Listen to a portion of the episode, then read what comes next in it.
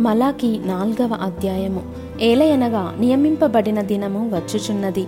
కొలిమి కాలునట్లు అది కాలును. గర్విష్ఠులందరూ దుర్మార్గులందరూ కొయ్యకాలు వలె ఉందురు.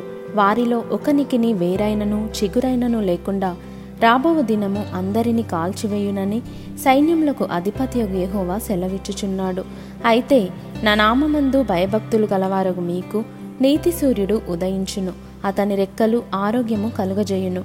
కనుక మీరు బయలుదేరి క్రొవ్విన దూడలు గంతులు వేయునట్లు గంతులు వేయుదురు. నేను నియమింపబోవు దినమున దుర్మార్గులు మీ పాదముల క్రింద ధూళి వలె ఉందురు. మీరు వారిని అనుగద్రొక్కుదురని సైన్యములకు అధిపతి యెహోవా సెలవిచ్చుచున్నాడు.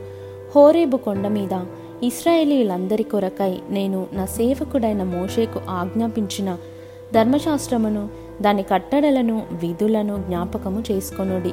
యెహోవా నియమించిన భయంకరమైన ఆ మహాదినము రాకమునుపు నేను ప్రవక్తయగు ఏలియాను మీ వద్దకు పంపుదును. నేను వచ్చి దేశమును శపించకుండునట్లు అతడు తండ్రుల హృదయములను పిల్లల తట్టును పిల్లల హృదయములను తండ్రుల తట్టును త్రిప్పును.